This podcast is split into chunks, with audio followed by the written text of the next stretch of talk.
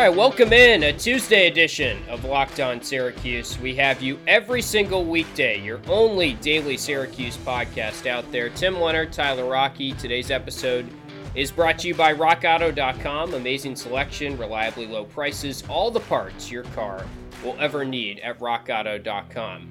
So, Ty, the big story to get into off the top here is basketball recruiting because the contact period is back open as of midnight on Monday night. Players, or I should say Sunday night. We always get the days mixed up because we're sitting here on Monday Yes, talking about the Tuesday. it's locked on time that we live in. Yeah. And to for those who don't understand what locked on time is, basically Tim and I record these episodes the night before, the afternoon before, whatever. So we're talking to you now on Tuesday, but we are actually talking to each other on Monday. And Right. that's why I feel like my weekend starts on Thursdays because we're, Yeah, we're done with the the Friday episode. So Friday feels like Saturday and it just throws everything off. All right. Well, yeah, you know, it, it throws me off for sure. And I don't know if anyone really cares about our schedules, but that's our spiel on, on locked on time. So so anyway, the the contact period is opened up. And now I mean basically when I go on Twitter, it's just X player offer from X team and it's all the graphics And they're flooding in. Yeah, and They're coming in hot and heavy now. And we're going to get you caught up on Chance Westry, Donovan Clingan, what they got offers wise, and now who Syracuse is competing with for that. But some of the bigger news was who Syracuse offered. And one of those players is a really good player in the 2022 class. Top 10 recruit Jarace Walker out of IMG Academy, 6'6, 220. Just a beast, basically, when you watch his highlight tape. And someone that is ranked number eight overall on 247sports.com, has a good offer sheet, and maybe you can get him because you already have Dior Johnson. I mean, they do, technically speaking, have the best class in 2022 right now because they have the only five star commit in Dior Johnson, who's number five in the class. Maybe now you can land number eight because Walker's someone who kind of fits more into what the position they might need for once it does roll around to 2022. Yeah, we talked about this amongst each other. We talked about this with Matt Gutierrez, and that backcourt is pretty. uh, Assuming Dior Johnson comes, that backcourt is pretty set, and the need for a guard is very, very minimal, especially of the caliber of guard that you'd probably be looking at, at least based on the early indications of your returns so far in this class of 2022. So you're looking more for a big man, someone who can make a difference in, in the front court, or maybe a wing, something of that nature. And Jarace Walker is exactly that. Five stars, six six, closer to six seven than he is six six, and, and he's growing too. Again, that's something to, to keep in mind with a lot of these guys. Yeah. Where if you're six five now, well, you might be six seven by the time you, you play college basketball. So he's six six and growing right now. He's a big dude.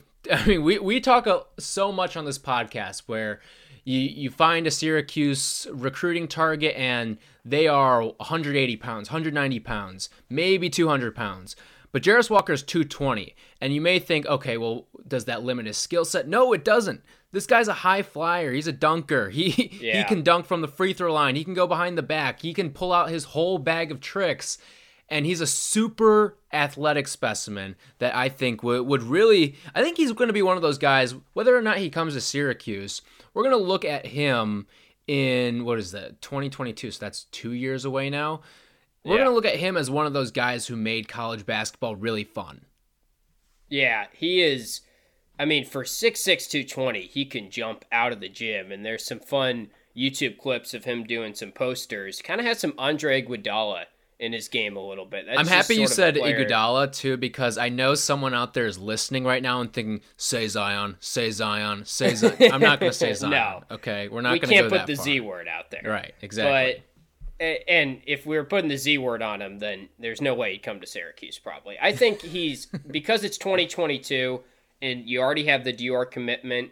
There's a chance there, but let's keep in mind that a lot of schools could be talking about Jarace Walker in this way. I mean, Florida, Maryland, Georgetown, LSU, Nova, Kentucky. Those are some of the schools that have offered him as recently as when this contact period just recently opened back up. So good to see Syracuse doing what they should be doing in 2022, which is getting on players early and trying to capitalize on Dior Johnson. As we've always said, he might not come, but he's guaranteed he's going to bring others, and that is going to be Benny sophomore year, JG3 senior year.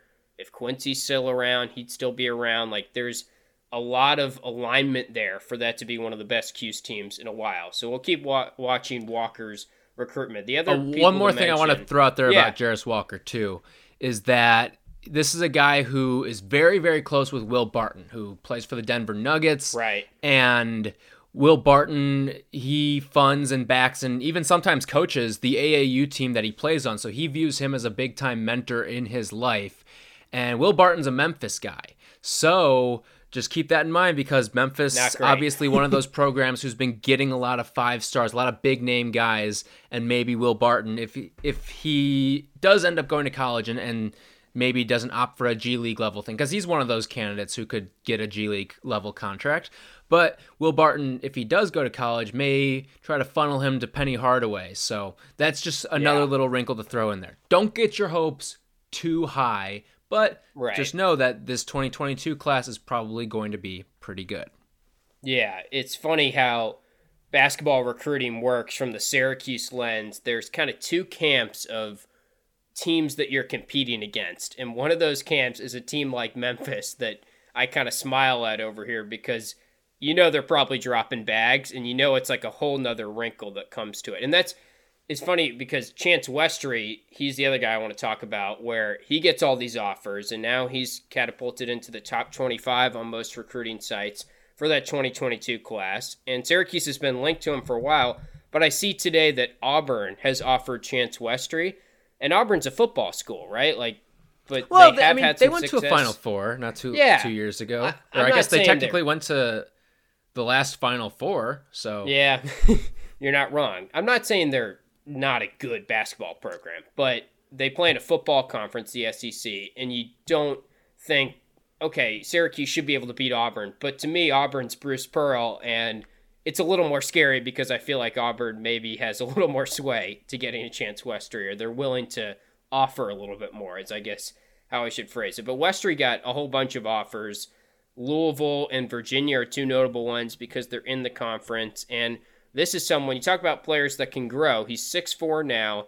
Maybe he blossoms into a forward, but it does feel like it would just really sting if he went somewhere else based on for how long and how early Syracuse was kind of tied to him. Yeah, this is a guy who I mean, we've talked about it. We thought he was going to commit back in what?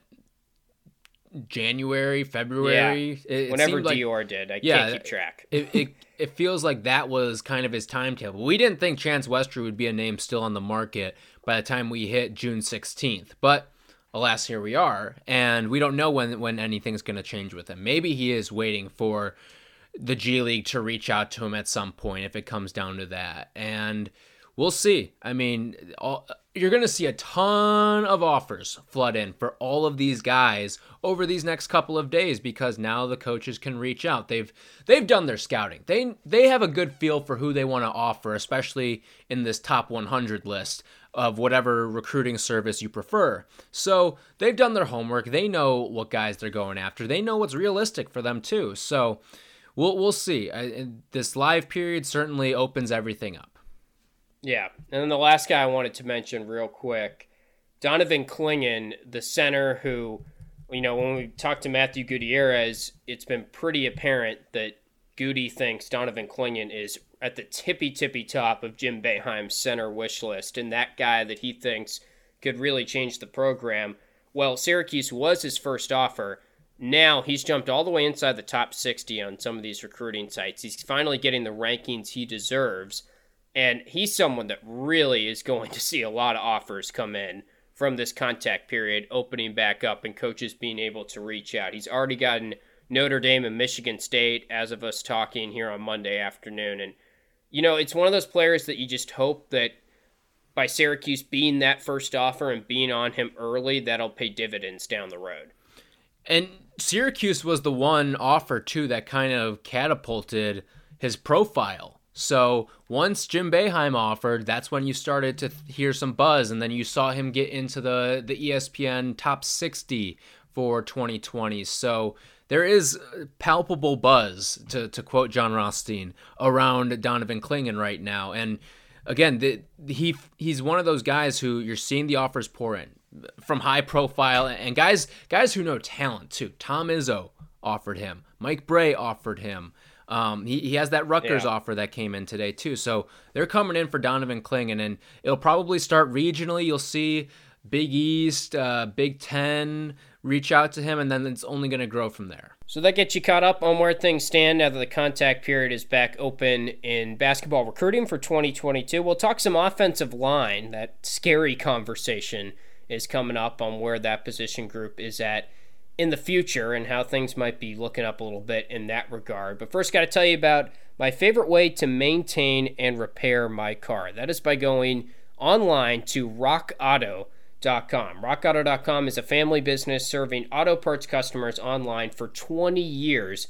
Go to rockauto.com to shop for auto and body parts from hundreds of manufacturers today. They have an amazing selection, reliably low prices, and all the parts your car or truck will ever need at rockauto.com. I actually went recently to rockauto.com and got my car tweaked up a little bit. And it's just a lot easier right now. You feel a lot safer about the process, don't have to deal with those intimidating questions, those somewhat pointless questions that they keep asking you when you go in person to get your car repaired. And you just feel better about the process. Feel like you're maybe not getting ripped off, which is always a threat when you go to some of those in person shops. So, right locked on in their How Did You Hear About Us box so they know we sent you and go to rockauto.com right now and see all the parts available for your car or truck. All right, so we're going to have some fun a little bit later on in the show and do a new segment called Recruiting Rewind. But before we get to that, I want to talk some football and the offensive line. We kind of teased it yesterday. I think you mentioned at the end of the Monday episode, Tyler, how we might have to talk some offensive line. I said I had to get mentally prepared because the reason why we're talking about this, it's almost like talking about the centers in basketball. You, you quiver a little bit when you think at some of the scar tissue that that position group has given you from watching Syracuse recently and most notably last season. But I do think the reason why it has been that troublesome position, it's important to talk about. So I will take some time now and sort of talk about what maybe the future is at the offensive line position. I think kind of the big elephant in this discussion is Chris Bleich because he's the Florida transfer who was such a big ad for them. And now we're just sort of waiting to see if he gets his waiver passed and if he's eligible to play next season. Obviously, to me, that's about as big of a decision as you can have that waiver on impacting one team, maybe outside of the quarterback position, if you're waiting on that, given where Syracuse was last year and how much they need offensive line help and how talented Bleich is, I feel like that decision could honestly change my expectations on the team pretty dramatically.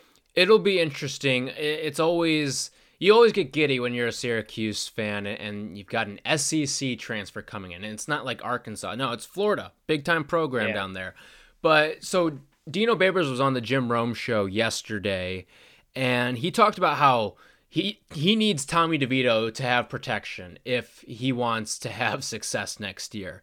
Last year, Tommy DeVito was the most sacked Power Five quarterback, twelve percent sack rate. And so the the math there says every about what eight and a half sacks, he's he's going or eight and a half dropbacks, he's going to the turf, and that needs to change. Now, I will say this: towards the end of the season, they actually looked pretty good when they started shuffling things up. And really, I think the the main piece of the puzzle I want to look at here is Ryan Alexander. So he leaves the program right before the FSU game. Yeah, and in the I'm going to only look at the Power Five games leading into that, but in the Power Five games, you're you ready for the sack totals that that came about? I don't think I am. well, you're getting them anyway. You got four, then eight, then eight, then nine, and then you're left in shambles the days leading in to FSU, and you let up seven against the Seminoles. So, yeah. I mean that that average every game. Yeah, every game. Tommy DeVito had zero time to throw. If he wasn't sacked, he was getting hit. And after that FSU game, they go to BC, close out the year with Duke, Louisville, and then um, and then Wake Forest and you're looking at eight total sacks over those four games. That's a the average of two there from where it felt like you were getting tossed to the ground at least six times a contest was absolutely dramatic. And even though Syracuse didn't blow away the competition, they still went 2 and 2 during that stretch, and including a game against Wake Forest where you probably didn't expect them to win. So, the offensive line started playing better and Syracuse as a result ended up playing a little bit better. And if you're going to be bringing back some of those pieces that played well on the offensive line, especially down the stretch, and I think the big one is Matthew Bergeron. But yeah, he was good. The offensive line needs to be better if this Syracuse team wants to have any chance next year. And and they showed signs. I know we've kind of ragged on the offensive line this entire offseason, but once I dove into the numbers a little bit, I have to give out credit where credit's due. They were really good towards the end of that season. You'll you'll live with two sacks a game. Yeah, I mean they definitely made strides. I like Bergeron a lot. I think he's blossomed into a pretty nice recruit that's a little bit ahead of schedule you know, Qadir White's kind of a puzzling one where, given what his talent level was and what the accolades said on the recruiting sites, you maybe thought that we would have heard from him by now or seen him on the field more. I hope that this is kind of that year, maybe where he finds his way into the rotation. Now it's tougher. And again, I'm sure some people are listening thinking, why are they even talking about this year? Because it might not happen. Well, you know, we're we're just gonna go into the hypothetical world that it is happening and if it does happen, then we're ready for it if it happens. So that's the best way to do this whole thing, I think. And the offensive line is going to be big. I remember being at the ACC kickoff down in Charlotte in the offseason last year. And, you know, Syracuse had so much buzz after that 10 win season. There was a lot of palpable buzz, as we've used that now twice from Jon Rothstein's toolbox. But there was. And, and it does feel like looking back on that, Dino was very quick to say the key to our season is the offensive line. And kind of in hindsight, maybe we should have taken that more at face value when he said it because yeah, he was right. they started to play well. I mean, he was dead on. He also said that he thought our defense is really, really good. Well, then you fired your defensive coordinator after BC scored like 60 on you by just running it up the middle. But anyway, there there was some things he said that maybe he'd like to have back. That's true for a lot of coaches. Obviously, you're going to be pretty high on your team for the most part. But the offensive line he knew was going to be that key. Ryan Alexander, we just assumed would fill in nicely. And maybe we're kind of assuming that with Chris Bleich if he gets this waiver pass. But to me, it's different because Bleich is coming from Florida. True. Yeah. I mean, I, I will say this one thing that is a little more uplifting in terms of what's going to happen with this offensive line is a lot of these guys are returning starters, or you're going to be getting guys who you, you, feel like you might have a bit of an upgrade. But as for guys who are returning and, and could start for you next year, definitely you're looking at uh, Airon Servais. Carlos Vettorello at the center position and Matthew Bergeron at your other tackle. And then the guards, you don't know exactly what's going to happen with transfer waivers and stuff like that. But what, what you're seeing on the the spring practice depth chart was Patrick Davis and Darius Tisdale. Now, Dakota Davis's name could be thrown in there, Bleich as well. So yeah, I'd got, expect Davis to start. Yeah, you, you've got a lot of veteran Dakota, presence. Yeah, you've got a lot of veteran presence. I'm just to read it off for you across the board: redshirt senior, senior, redshirt sophomore, redshirt junior, and sophomore and that's that's the the spring depth chart. That's not including some of the other add-ons, which would be upgrades if they end up coming in. So I know age doesn't necessarily mean acceleration, but it's something that, especially with a guy like Bergeron, who's moving ahead of schedule, it feels like you're going to have guys who are, are better and are, are have some experience and also have had a little bit of success too, especially towards the the final stretch of that 2019 season. All right, so we're going to introduce a very fun new segment when we come back. But before we do that, got to tell you about Built Bar because they have an awesome deal this week. There is no better time to go to builtbar.com. If you've been thinking about getting that first box, it is now the week to do it because they have up to 50% off this week, only this week at builtbar.com. And the other really cool thing is 100% of the profits that they're making this week will be donated to organizations that support education, quality, and ending hate and racism. A really, really cool initiative. Big props to our friends over at builtbar.com. And as always, you can still use that promo code too and get $10 off that first box of these delicious protein bars that are basically candy bars that you don't feel guilty about after you eat them. So go to builtbar.com, use that promo code locked on. You can get up to 50% off just this week. Okay, time to wrap up this Tuesday show. And we're going to have some fun introducing a new segment. We're going to call it Recruiting Rewind. Basically, the concept is pretty simple. We're going to take a look back at one of the somewhat recent but played out classes. So, in this example, today we're going to look back at the 2016 Syracuse basketball class. I'm sure we'll do some football on this too, kind of scan through and just reflect on how it went down. Almost give an overall grade, how it fared compared to our expectations, remind people what was going on. So, to kind of set the table, 2016, the reason why we picked this class to start this series off is pretty wild what happened in this class. This is the Tyus Battle, Matt Moyer, Taurean Thompson class that entered fresh off of the Final Four. Also, two transfers Andrew White, John Gillon were joining the team. Thompson was obviously a late ad along with Andrew White. He was about as late as it could come, but we'll stick to the three recruits.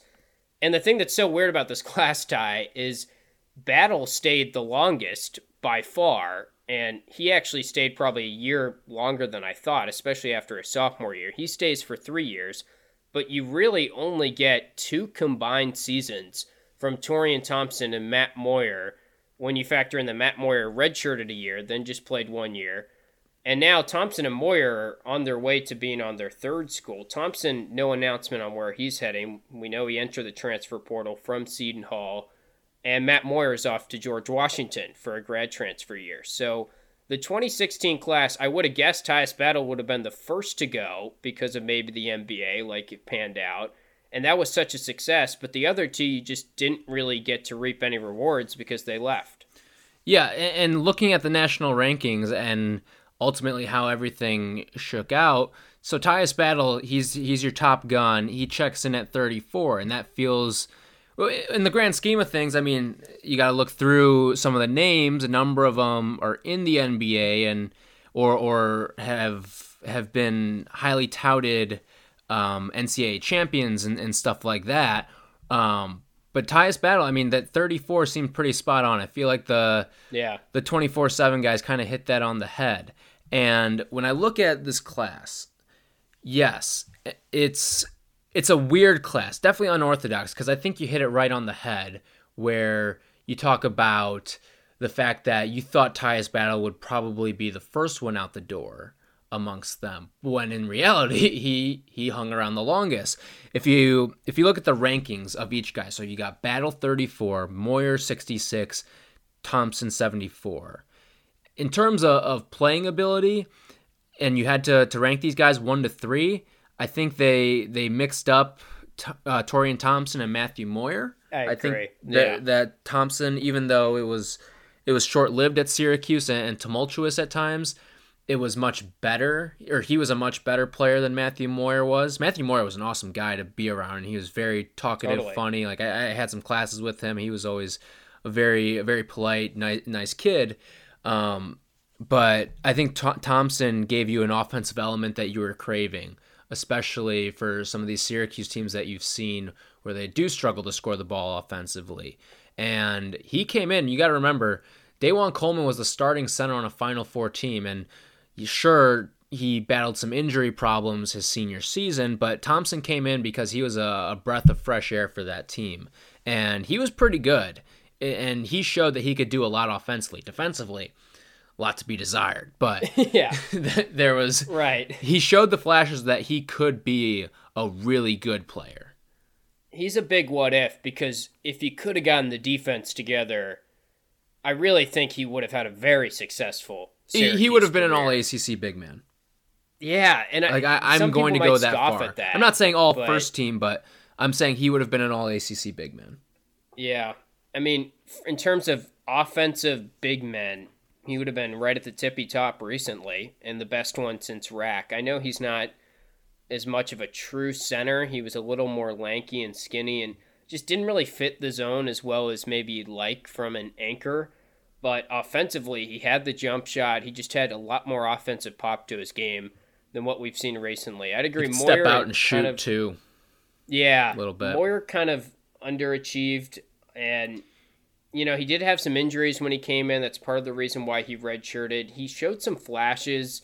He had that big UConn game, but he only averaged three points a game in his one season. He started 20 games that year and just didn't really hold his starting spot. It's also fun, and I think this is another thing we can do when we do these recruiting rewinds, is to look at who they missed out on because when you go to the 24/7 sports page, you have to keep in mind too during this time period there was some talk about how many scholarships they would have and the recruiting right. violations were very much a thing and you also already knew well you didn't know but you were after the grad transfer market as well and John Gillon and Andrew White so that was a home a run that less. they hit in, in, the grad transfer pool too yeah I mean even right. though that team didn't go to the tournament such a that was team. I mean I, I was in school during that time that was the best team that I saw, which is sounds so weird yeah. to say, but that was the best team, even though they were the only team that didn't go to the tournament during my my four years there.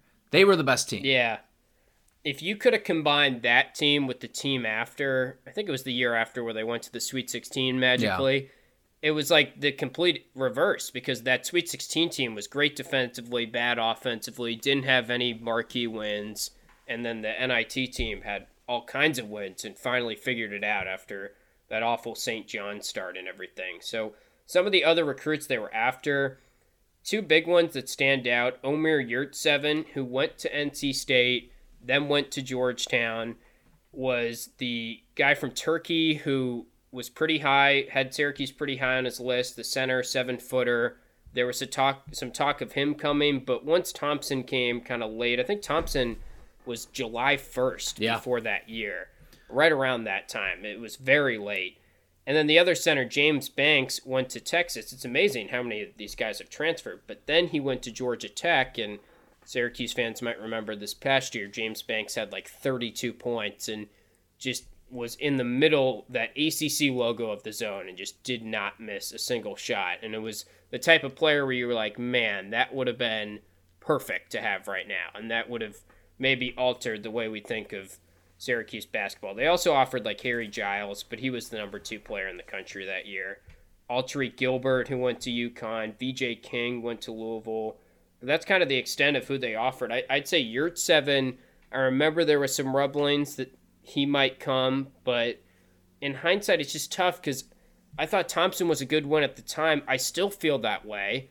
And maybe some people will say, well, he went to Seton Hall and he didn't do anything. So I think saying all ACC is ridiculous. I, I'm with you, though. Like, if he had stayed at Syracuse, I think he would have progressed. And it could just be one of those that we're going to assume the best because we won't know otherwise. But I really feel like Thompson's the, the huge what if from this class that makes it so tough to rank overall how it's panned out.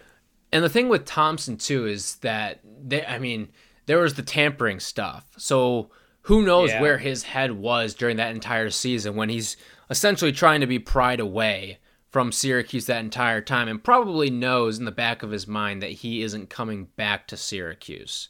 So there was so many external things. I mean, Taurean Thompson, you want to go through a, a case study of just strange things. Taurean Thompson, I mean, he he left the program, announced that he was transferring. I believe it was the first day of school of that Yeah, that next season. from He just withdrew and everything, and he was off into the portal. And I mean, that was just a weird, weird experience of of a college basketball player, of being around him and everything.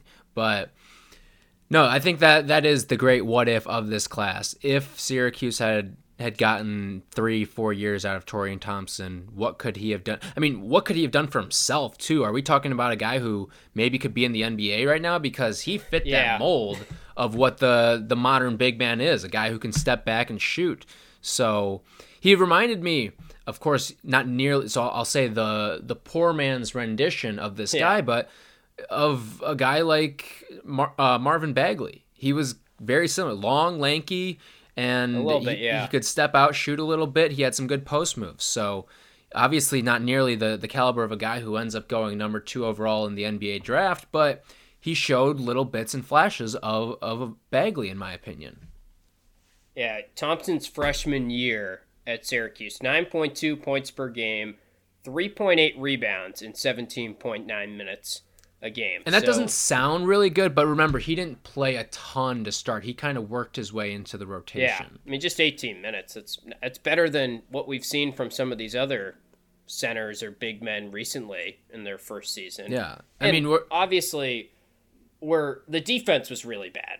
I mean, yeah. we oh do- no, we, can't. Uh, we can't overstate that enough. It Yeah. it was awful. It was Yeah. it was turnstile defense, and the thing with him is there were times when Boeheim would just get so fed up with it in the first two, three, four minutes, he'd yank him and he'd never come back in.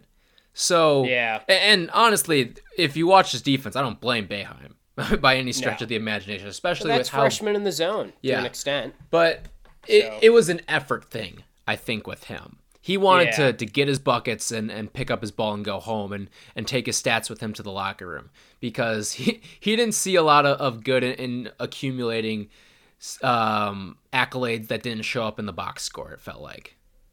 Yeah. So to recap, I'd say Tyus Battle somehow overachieved. I think, if anything, the 34 Yes. ranking, and Just Really sheer fact a- that he stayed three years and made an impact in all three years. yeah, he he had some big moments in the tournament. He had some 40 point games. He had the Georgetown shot. I mean, he has hit about as many clutch shots as any recent Syracuse player. He was the best player on a team for two years. Yeah, literally. And even his freshman year, he had the Clemson shot. Yeah, And wasn't the I best think- player that year, but definitely was the best player his his sophomore and junior year. Yeah, you could see the seeds were being planted though. I remember that Duke game where Gillon hit the shot.